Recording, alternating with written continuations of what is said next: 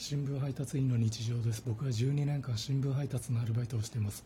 昨日夕刊配達を終えて一服し9人組ガールズグループ20の全国ツアー最終日をライブビューイングで見ました。20は兵庫県神戸市にて僕は東京の映画館でライブ映像を見たんですが20のメンバー9人。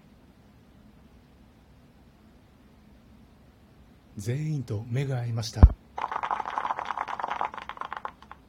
20が兵庫県神戸市から東京にいる僕に歌って踊って話しかけてくれました。